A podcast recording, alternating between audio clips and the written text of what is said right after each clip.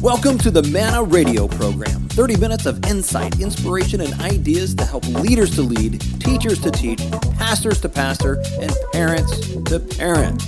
MANA is about feeding your soul, improving your serve, and restoring your spirit. And now your host, the founder and president of MANA Educational Services International, it's Dr. Rick Cromey. Well, hello everyone out there in Radio Land. This is Dr. Rick Cromey, and you're listening to the MANA Radio Program. Welcome, and Merry Christmas! Merry Christmas to everyone out there. You know, the Nativity story is legendary. In fact, most Americans have heard of it in some form or another, and there are a lot of variations, many of them pretty much in line with a general theme or a general narrative.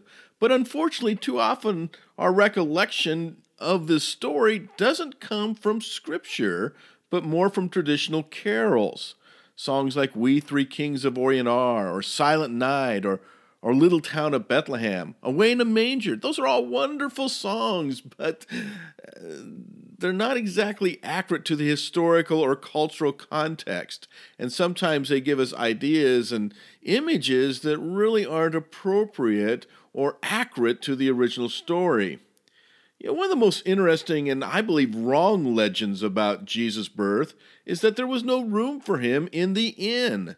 This simply isn't true, largely due to a terrible mistranslation of the original Greek. You see, the word Luke employs for inn, which the Greek word is kataluma, is the exact same word he uses to describe the upper or guest room where his disciples enjoyed their Last Supper together. If you want to check that out, look at Luke chapter 2, verse 7, and compare it to 22, verse 11. It's the exact same word, kataluma. He uses it to describe the place where Jesus was laid and where Mary and Joseph were billeted. In the story, in the nativity story, but it's also the upper room. Luke clearly uses a different word, though, when he does talk about an inn in the story of the Good Samaritan. The word for inn there is pandaeon. The Good Samaritan parable describes an inn as we would know it, but that's not what's happening in Luke. No, it's actually a guest room. It's actually a guest room. It's the upper room. It's a guest room. It's a place where they slept. But there's more that we have missing or gotten wrong, like the fact Mary and Joseph were two lone kids desperately seeking shelter so this virgin could give birth to the Christ child. The facts actually state otherwise. Mary and Joseph went to Bethlehem because of the census law by Caesar Augustus. Luke chapter 2, verse 1. Joseph was in the lineage of David and probably had numerous relatives, perhaps brothers and sisters, still living in this little town of less than 1,000 people. So the couple had plenty of lodging options. They weren't going someplace that they didn't know. They probably had been there many times before. This was Joseph's hometown, and he had family in the area. That's why he had to go back there for the census.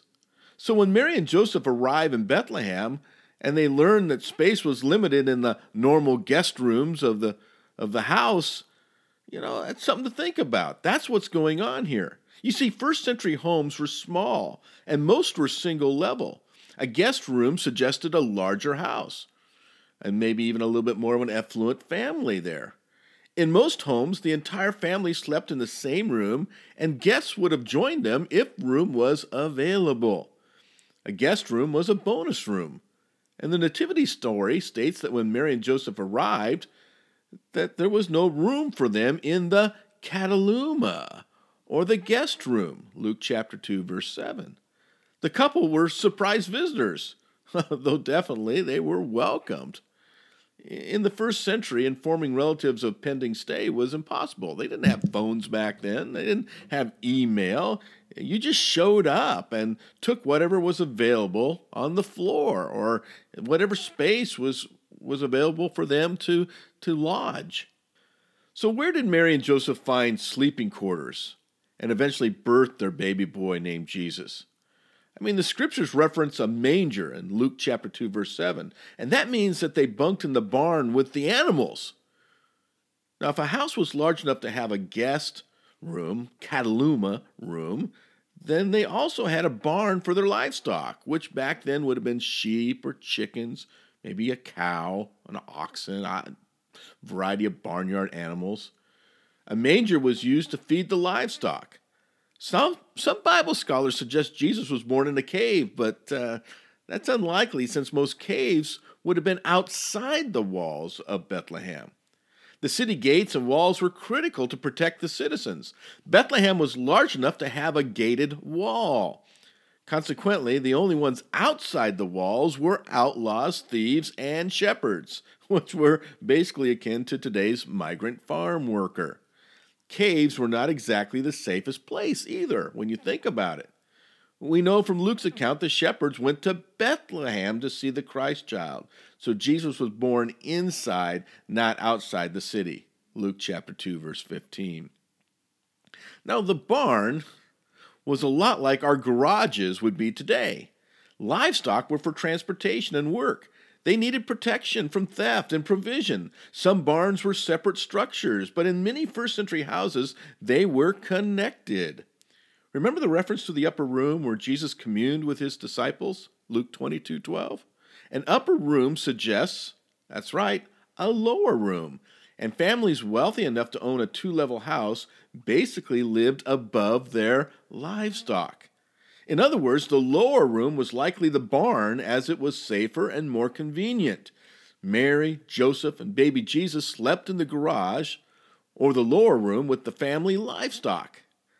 Now, trust me, such accommodations weren't really all that unusual, even by today's standards. Barns have often been great places to sleep for the weary traveler. In fact, it's a great safe place for people to billet strangers, people they don't want to let into the main house, but they want to give them some space for them to have lodging. Luke chapter 2, verse 6 also suggests that Mary and Joseph were in Bethlehem already when the Messiah was born. They came for the census, but her pregnancy made them stay. Evidently, the guest room was still occupied, perhaps by another new mother. So Mary and Joseph billeted in the garage or the barn. Now, the scriptures don't say Mary gave birth alone or in the barn all by herself. It's just where the baby Jesus was staying the night the shepherds visited. Mary probably gave birth in the house, aided by female relatives and midwives, and then moved the newborn Jesus to a plush manger crib for the night. You know, later the Magi, or the wise men, are going to visit Jesus. And most likely Mary and Joseph are still staying at the same relative's house. Except now they're sleeping in the guest room, Matthew chapter 2, verse 11. I mean, why didn't Mary and Joseph just return to Nazareth? After all, Herod's edict to kill all boys under 2 years of age suggests the young couple stayed in Bethlehem a lot longer than just a few weeks or months, Matthew 2:16. They perhaps were in Bethlehem for the duration, but left for Egypt under duress thanks to a warning dream. Nevertheless, they went to Egypt and not Nazareth. The reasons? I think it's because the rumor mill was still hot in Mary's hometown. Joseph was married to a pregnant Mary, not carrying his son, a crime, by the way, worthy of death. Egypt was on a different continent, and nobody would know them out there or over there. It was the perfect place for this troubled couple to hide out. Consequently, Jesus was born in a barn, but he was raised on the run. So here's what we know for sure about the nativity story. First of all, baby Jesus wasn't born alone. No doubt many other relatives witnessed the event besides those Bethlehem shepherds. Secondly, neither did his parents travel door to door, desperately seeking shelter on that first Christmas Eve. I mean, that's a whole misconception. You get this idea that Mary and Joseph are going door to door, knocking, please give us room, please give us shelter. That type of inhospitality was a grievous social sin in first century Palestine. Third, we can learn something here, too. The manger was in a barn connected to the house, and probably even inside the house. This was a secure place. It was warm, and it was also comfortable. And finally, we need to recognized that Mary and Joseph had family. They also had room and they had time in Bethlehem. They stayed in the little town for months, perhaps nearly 2 years before escaping for Egypt. A trip, by the way, that was financed by the Magi's gold. Joseph was probably working his carpenter trade at the time. That's what he did. Jesus' dad was a carpenter. He could have easily set up shop and did carpentry work there in the little town of Bethlehem. Only after a few years in exile would Mary and Joseph and the baby Jesus, who was now a young boy Jesus, return to Nazareth. No doubt, possibly with an extra baby brother or sister in tow. Puts a new spin on the old story, doesn't it? Let me give one final thought here. Just some food for thought here about Bethlehem. The name Bethlehem and the little town of Bethlehem, Bethlehem was about a day's walk away from Jerusalem, and it was a small little town, again, of about 1,000 people. Bethlehem means house of bread. That's very interesting. It's a house of bread. It was David's town. This is where David, the great King David, was born and raised, and anybody who was in the line of David, this is where they came. They came back to Bethlehem, which is very interesting because the Messiah, Jesus the Christ, is going to be born in Bethlehem, and it's actually prophesied in the Old Testament. The book of Micah talks about that, how he's prophesied to be born in Bethlehem, the Messiah. Well, why is that interesting? Well, first of all, because of the name Bethlehem, meaning house of bread. But it's also interesting for another reason. Think about all those shepherds for a moment. What was going on in Bethlehem that shepherds were there watching their flocks by night, which, by the way, also tells us this wasn't wintertime. This wasn't December in Israel or Palestine. It was probably closer to summer, maybe late spring. We don't know the exact time of Jesus' birth, but we know it wasn't during the wintertime because the shepherds wouldn't be outside tending their flocks in the wintertime of Palestine. But with that said, what are the shepherds doing in this story? Well, if you understand anything about Bethlehem, this is the one thing you need to know. Bethlehem was the sheep factory for Jerusalem, and in particular, the Passover, which is coming up in the spring. Bethlehem was the place where all of these little sheep, these little lambs were born and then marched in on the week, right, that first Sunday, that Sunday before, that first day of the week before of Passover, all these lambs were marched in. Now you start to understand something very interesting about the triumphal entry. Jesus marched in. He rode on a donkey into town, but what was he riding with? Have you ever thought about this? All the lambs were coming up. All the Paschal lambs were coming up from Bethlehem on that day.